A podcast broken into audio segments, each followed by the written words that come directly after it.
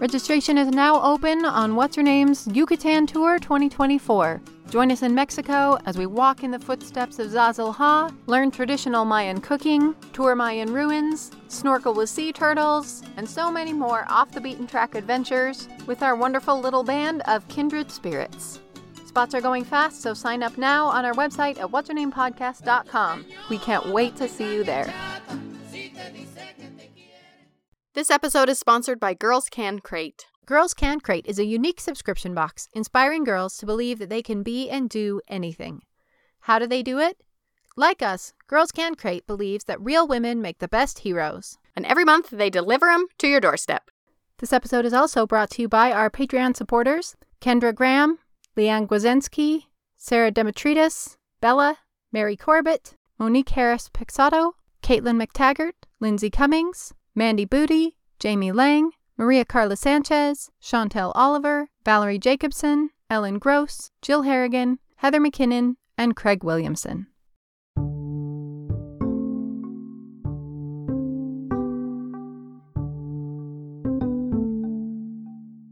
Hi, Katie. Hi, Olivia. So today's episode is an episode that I was going to do two years ago. Okay. And then at the last minute, decided to do an episode on Zenobia instead. Oh, okay.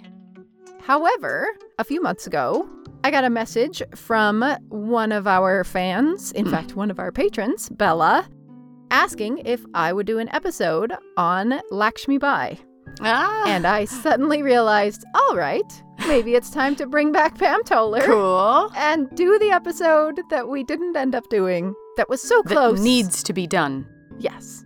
Because this is absolutely a story that needs to be told. Fantastic. I'm Olivia Meikle, And I'm Katie Nelson. and this is What's Her Name? Fascinating women you've never heard of. Much like Zenobia, this woman is not forgotten. Mmm. In India, Lakshmi Bai is a national hero, Cool. but she's very under-remembered everywhere else. Mm-hmm. And so I'm very excited to introduce listeners to her. My name is Pamela Toler.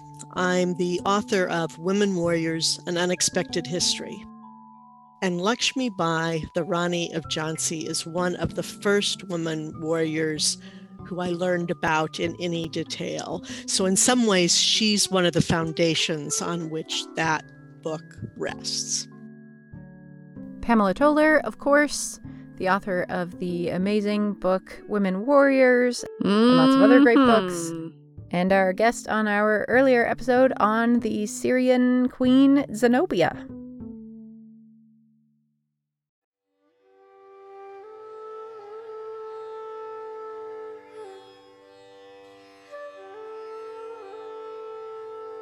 So, without further ado, let's meet Lakshmi Bai. Lakshmi Bai was the widow of Raja Gangadhar Rao Nawalkar, who was the ruler of a small South Asian kingdom known as Jhansi. And Jhansi was a client state of the British East India Company and had been since 1803.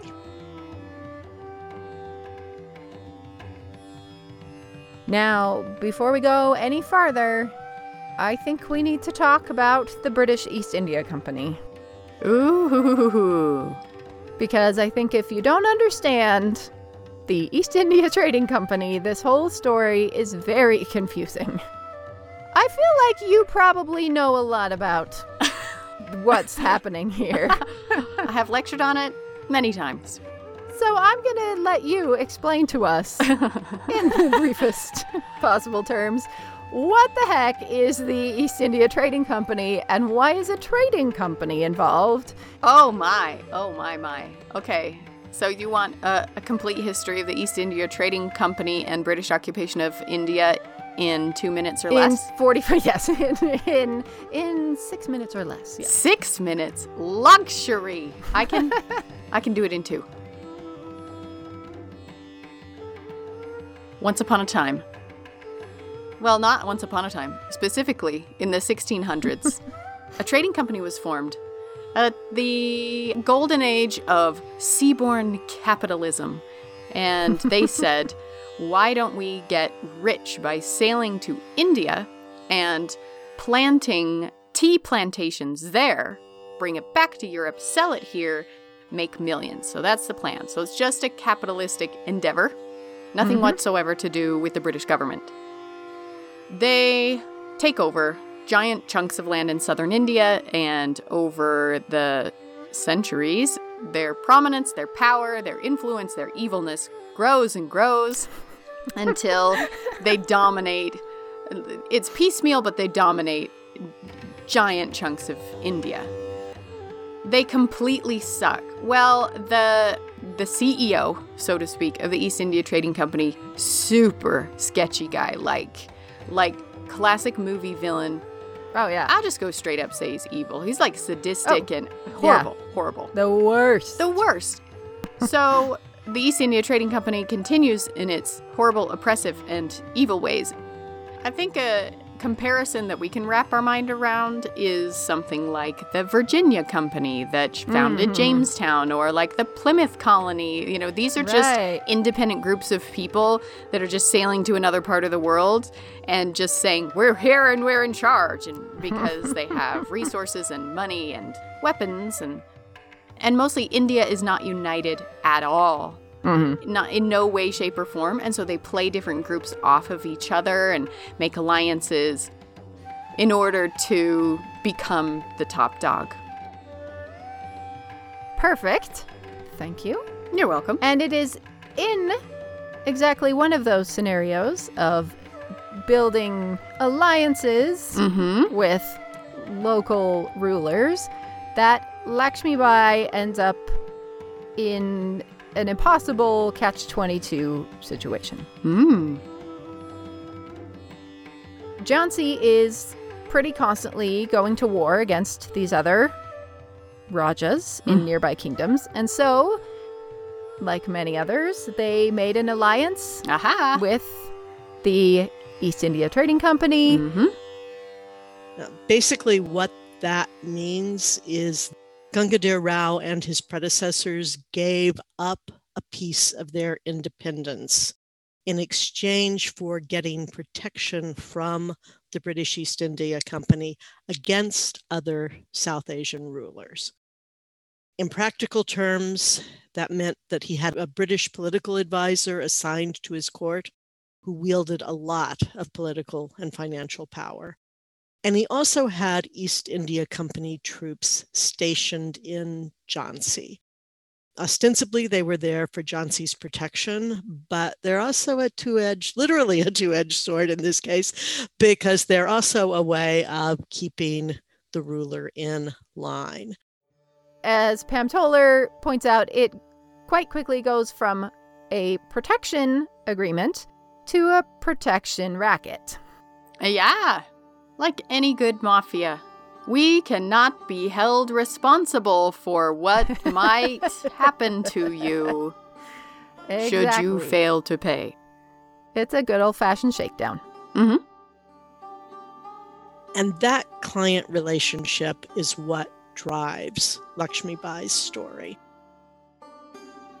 She and Gangadhar Rao only had one child and it did not survive infancy.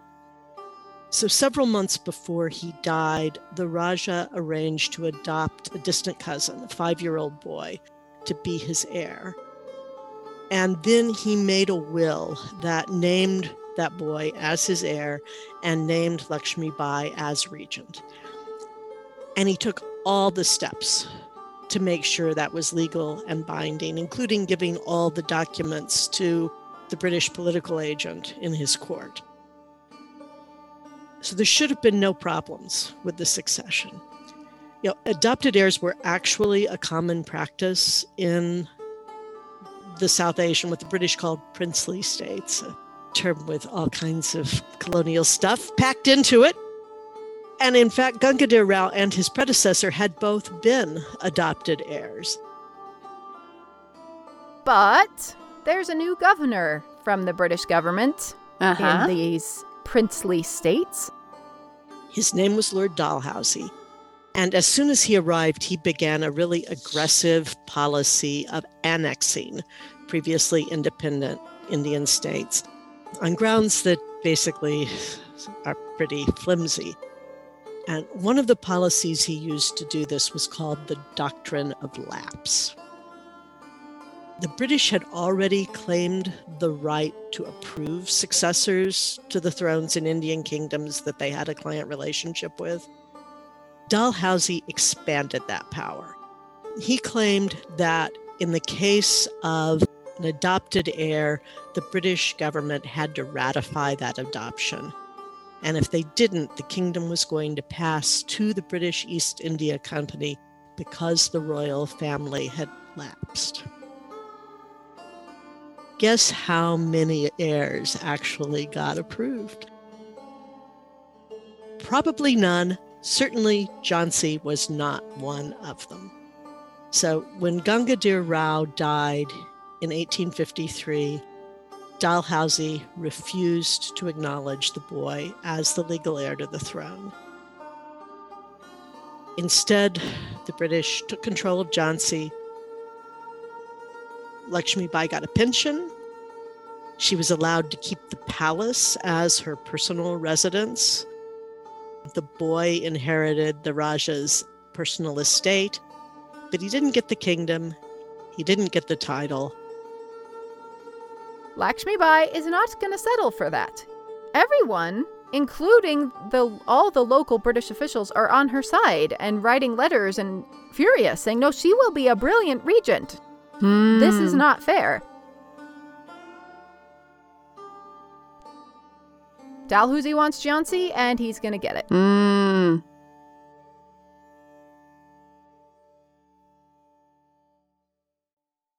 Let's pause for just a second to thank our sponsor, Girls Can Crate. Girls Can Crate is a unique subscription box inspiring girls to believe that they can be and do anything. Like us, Girls Can Crate believes that real women make the best heroes. And every month they deliver them to your doorstep. So, how do they do it?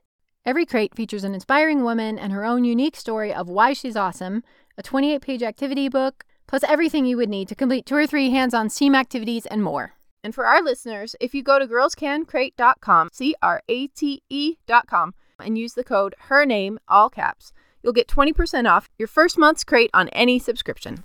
It's designed for kids, but honestly, I think it's fun for adults. I have had many moments of awe based on these subscription box for children.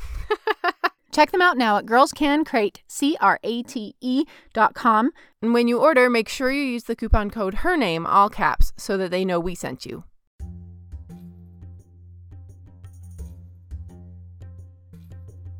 But she is not ready to mount a revolution. She didn't rise up in revolt. She didn't rebel. She took it into the British legal system. She lost her case and she appealed. And she lost her appeal and she appealed. She continued to do this for a number of years. Meanwhile, discontent was building in India. And the place that was most immediate was in the ranks of the East India Company's own army. They have made a series of pretty poor decisions in managing their army because every normal company, first of all, has a standing Mhm. army. Right, of course. Any self respecting business needs an army. To understand what happens next, you need to know a few things about the East India Company's army because even though the officers were British and the training was British and the weapons were British, most of the soldiers were South Asian. Beginning in about 1856, the British started making a series of bad policy decisions related to their soldiers. Things that a lot of Indians saw as an attack on the religious beliefs of those soldiers, both Hindu and Muslim. And the final straw came in 1857 when the East India Company issued its army the hottest new weapon, which was the Enfield rifle. Now, the rifle used greased cartridges, and to use them, you had to bite them off.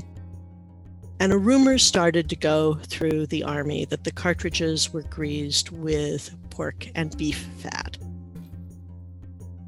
This obviously uh, is a problem for both Hindu and Muslim soldiers. Yes. and a pretty enormous problem, one that is personal pollution on the level of getting you kicked out of your society Yeah. type serious. of all the oblivious moves Yes, to I mean- offend absolutely everyone. and even when it's brought to their attention, the officers don't respond. They dismiss these concerns. The British officers were really slow to respond to those rumors, but eventually they started to recognize that they had a serious problem. They tried to combat the rumors, and finally they arranged for the men to receive ungreased cartridges that they could then grease themselves with beeswax and vegetable oil. But it was too late. Um, the damage was already done. More rumors are exploding all across India that they've ground up bones into the flour, that Oh. there are dead pigs in the water supply. Ah. and just the complete obliviousness to the seriousness of Yeah. these allegations is stunning. yeah. But it's a really good insight into how powerful they believed they were. Yeah. And also, though most of these rumors are not true, the fact that they spread so far and everybody was willing to believe them, it reminds me of, you know, Marie Antoinette's let them eat cake. She never Yeah. said that, but it doesn't even matter now because everybody Yeah. believed it. It's like the people are expressing their rage at how out of touch the Mm. authority figures are. Yeah, and they and they're really convinced that all of this is part of a mounted campaign to force all of the soldiers to convert to Christianity. Yeah. It's not just disrespect, it's sort of a threat of a fundamental change to your entire way of life and culture. Mm-hmm. Very stupid, shockingly stupid for people who believed that they should run the world. Ultimately, the result was mutiny. It began at a military garrison called Meerut, which was about 50 miles from Delhi.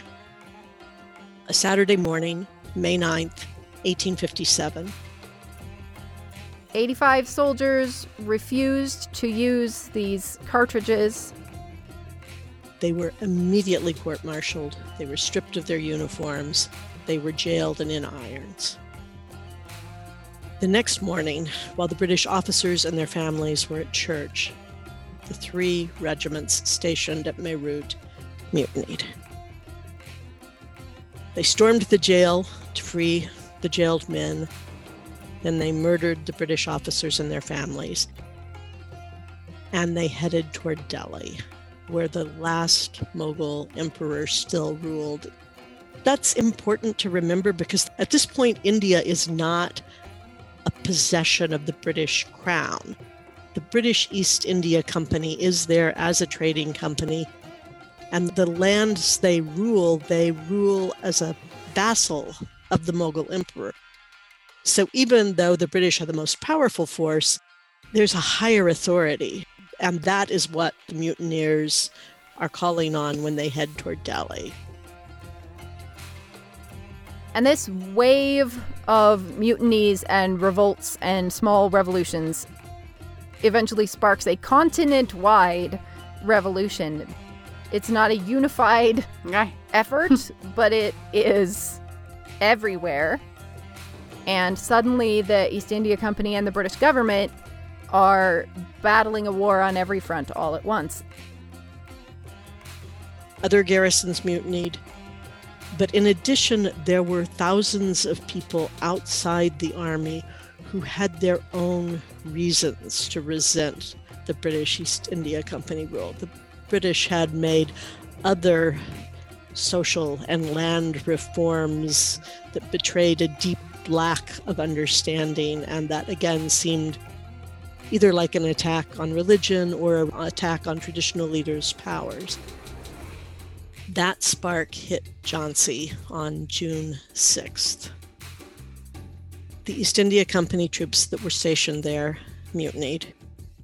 Two days later, they killed the remaining British population in the city. It was about 60 people, about half of them women and children. Whew.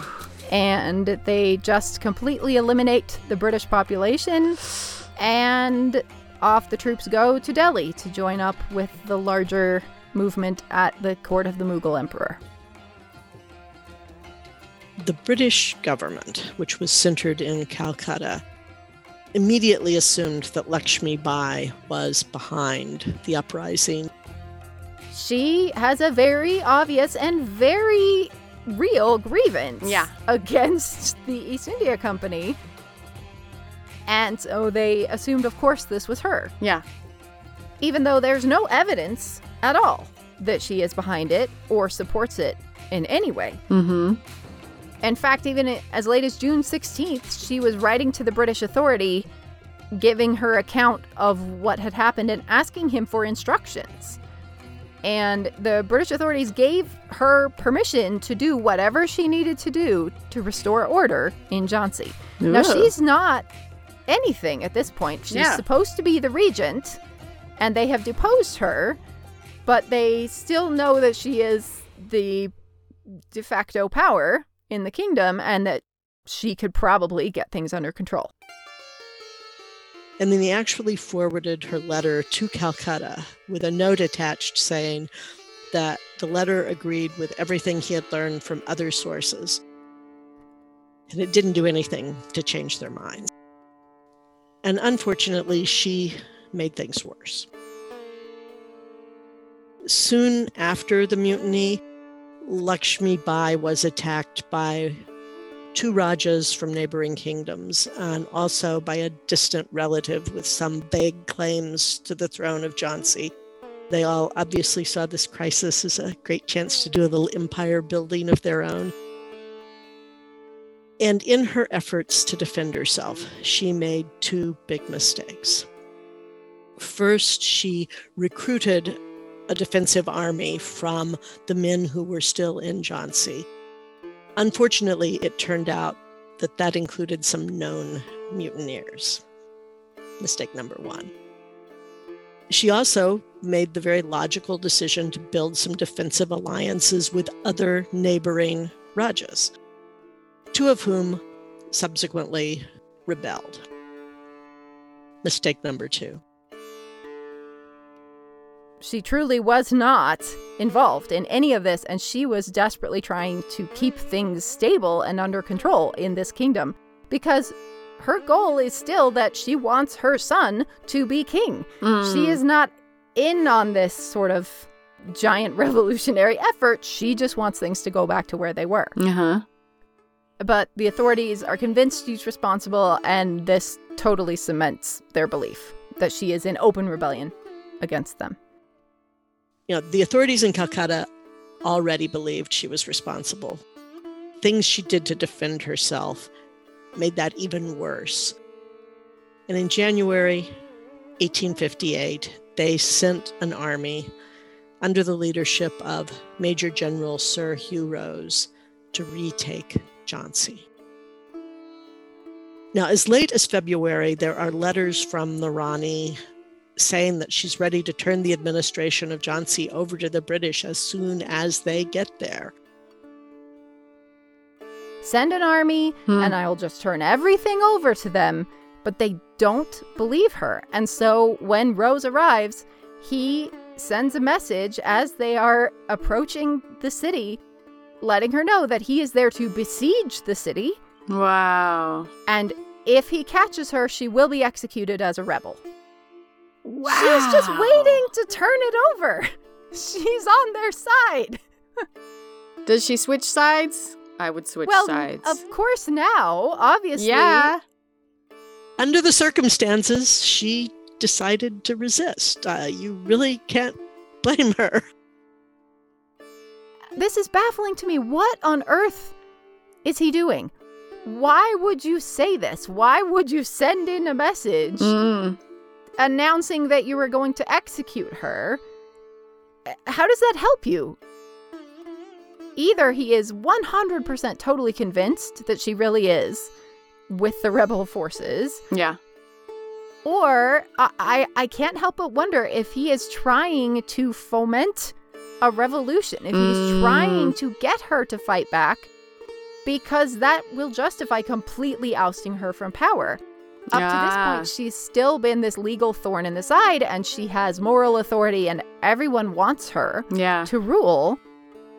It, that's very convenient for the British Mhm. if the rightful regent is suddenly just a dangerous mutineer. Right. Otherwise, it doesn't make any sense to me at all why he's doing this. Oh, I was just thinking like good old fashioned militant hubris and Yeah, patriarchy, violence. it's probably just me expecting far too much Yeah. reasonable yeah. thinking from Rose is just a guy's job is to go in and smash things and Yeah. be the boss. By all accounts, she put up a vigorous defense, but by March 30th, it was clear that she was not going to be able to hold the city. By that point, most of her guns were already damaged. Some of the fortress walls had also been damaged. So on April 3rd, the army broke in through the city walls. They seized the palace, which was her residence. They began an assault on the fortress. But they don't capture Lakshmi Bai. Ooh.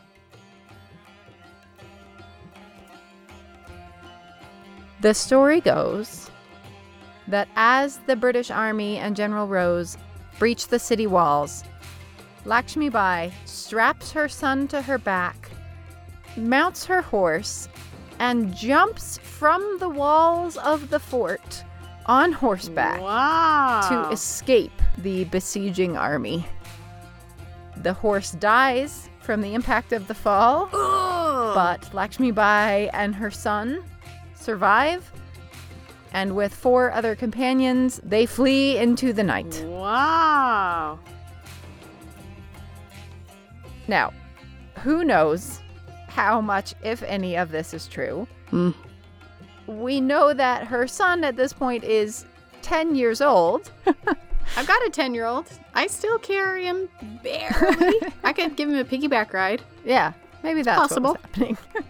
and maybe he's on the horse behind her. Yeah. The five of them rode through the night, and the next day they reached the fortress of Kalpi, where there were already two important leaders of the resistance. And they were, in fact, leaders that the British felt were some of the biggest villains of the resistance. At that point, Lakshmi Bai openly allied herself with the rebel forces and they continue to fight. But through May and early June, they're defeated over and over again, and they retreat from one stronghold to another. Finally, they reach the fortress of Gwalior, which was a stronghold that was strategically important to both sides.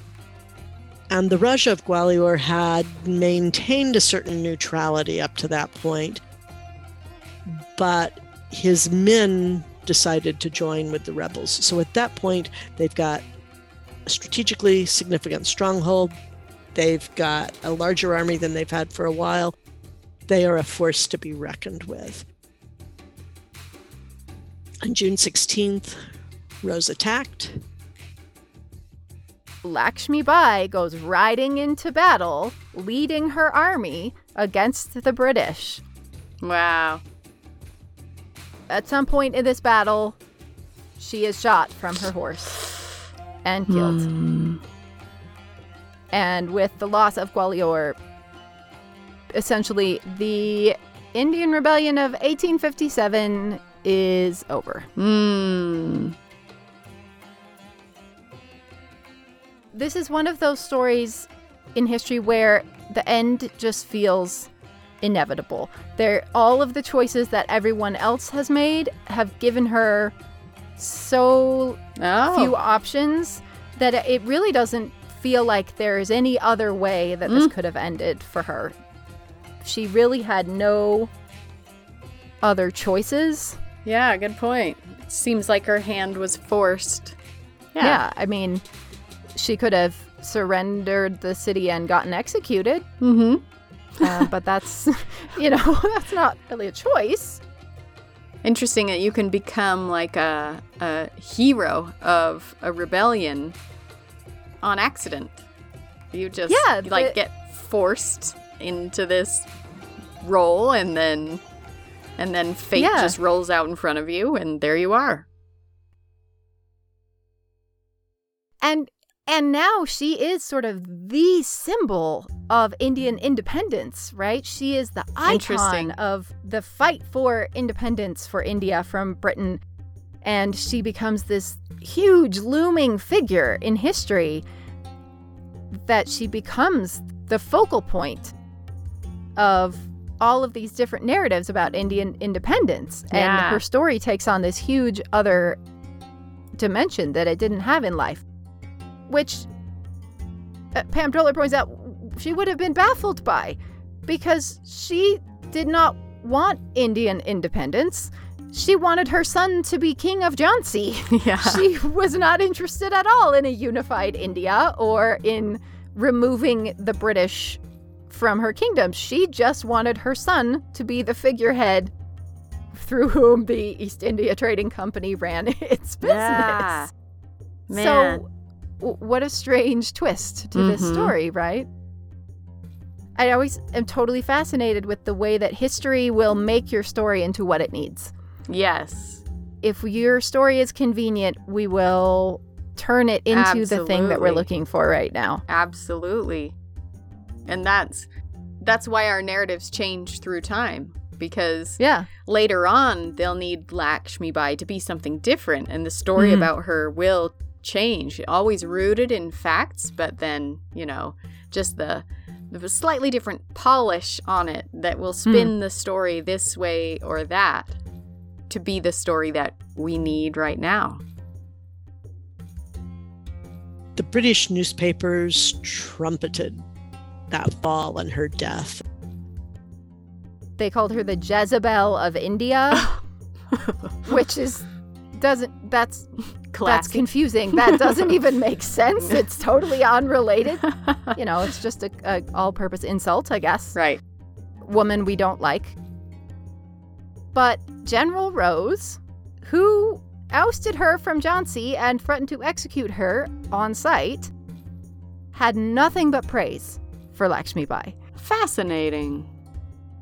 He had previously compared her to Joan of Arc, which is kind of amazing because by the 19th century, that phrase had become shorthand for a gallant national defense led by a woman. When he reported her death to his commanding officer, this is what he wrote The Rani was remarkable for her bravery, cleverness, and perseverance. Her generosity to her subordinates was unbounded. These qualities, combined with her rank, rendered her the most dangerous of all the rebel leaders. Although she was a lady, she was the bravest and best military leader of the rebels, a man among the mutineers. Wow. Now, obviously annoying now to hear Mhm. that. But that is What a compliment. high Yeah, praise. yeah. Yes. And I think also a pretty good backhanded slap at all of the other men. Yeah. Right? That this girl was better than all of you. Mm-hmm. But he genuinely seems to be impressed with her. He f- finds her actually praiseworthy, which is baffling to me and so Yeah. fascinating. There's more there. That just hints that there's so much more Yeah. under the surface of this story. I think in the end, the, the lesson is stories are important.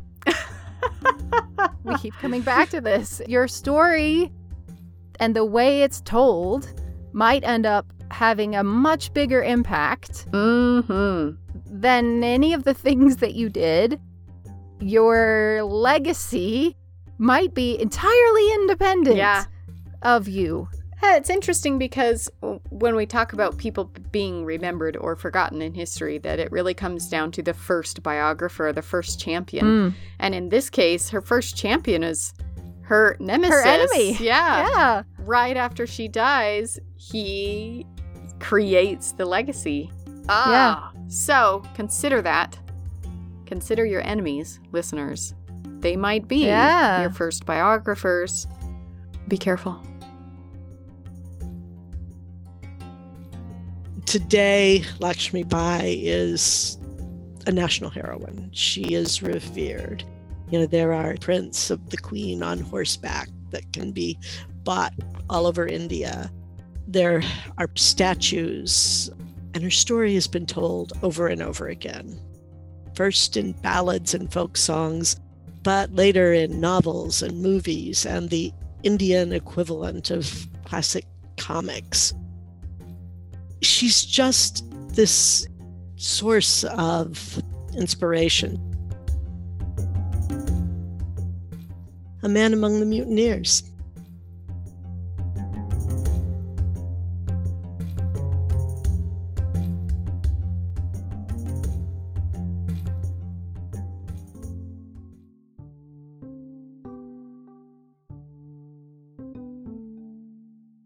Huge thanks to Pam Toler. On our website, what'shernamepodcast.com, you can find links to her incredible book, Women Warriors, as well as pictures, resources, and more. There you can also become a sponsor of the podcast for as little as a dollar a month and get access to all kinds of great thank you gifts like trading cards, cross stitch patterns, laptop stickers, even your own shout out in a future episode. Music in this episode was provided by Sumitra Lahiri, Shailendra Misha, and Kevin MacLeod. You can also follow us on Instagram, Twitter, and Facebook, where we post lots of photos each week. Our theme song was composed and performed by Daniel Foster Smith. What's Her Name is produced by Olivia Meikle and Katie Nelson, and this episode was edited by Olivia Meikle.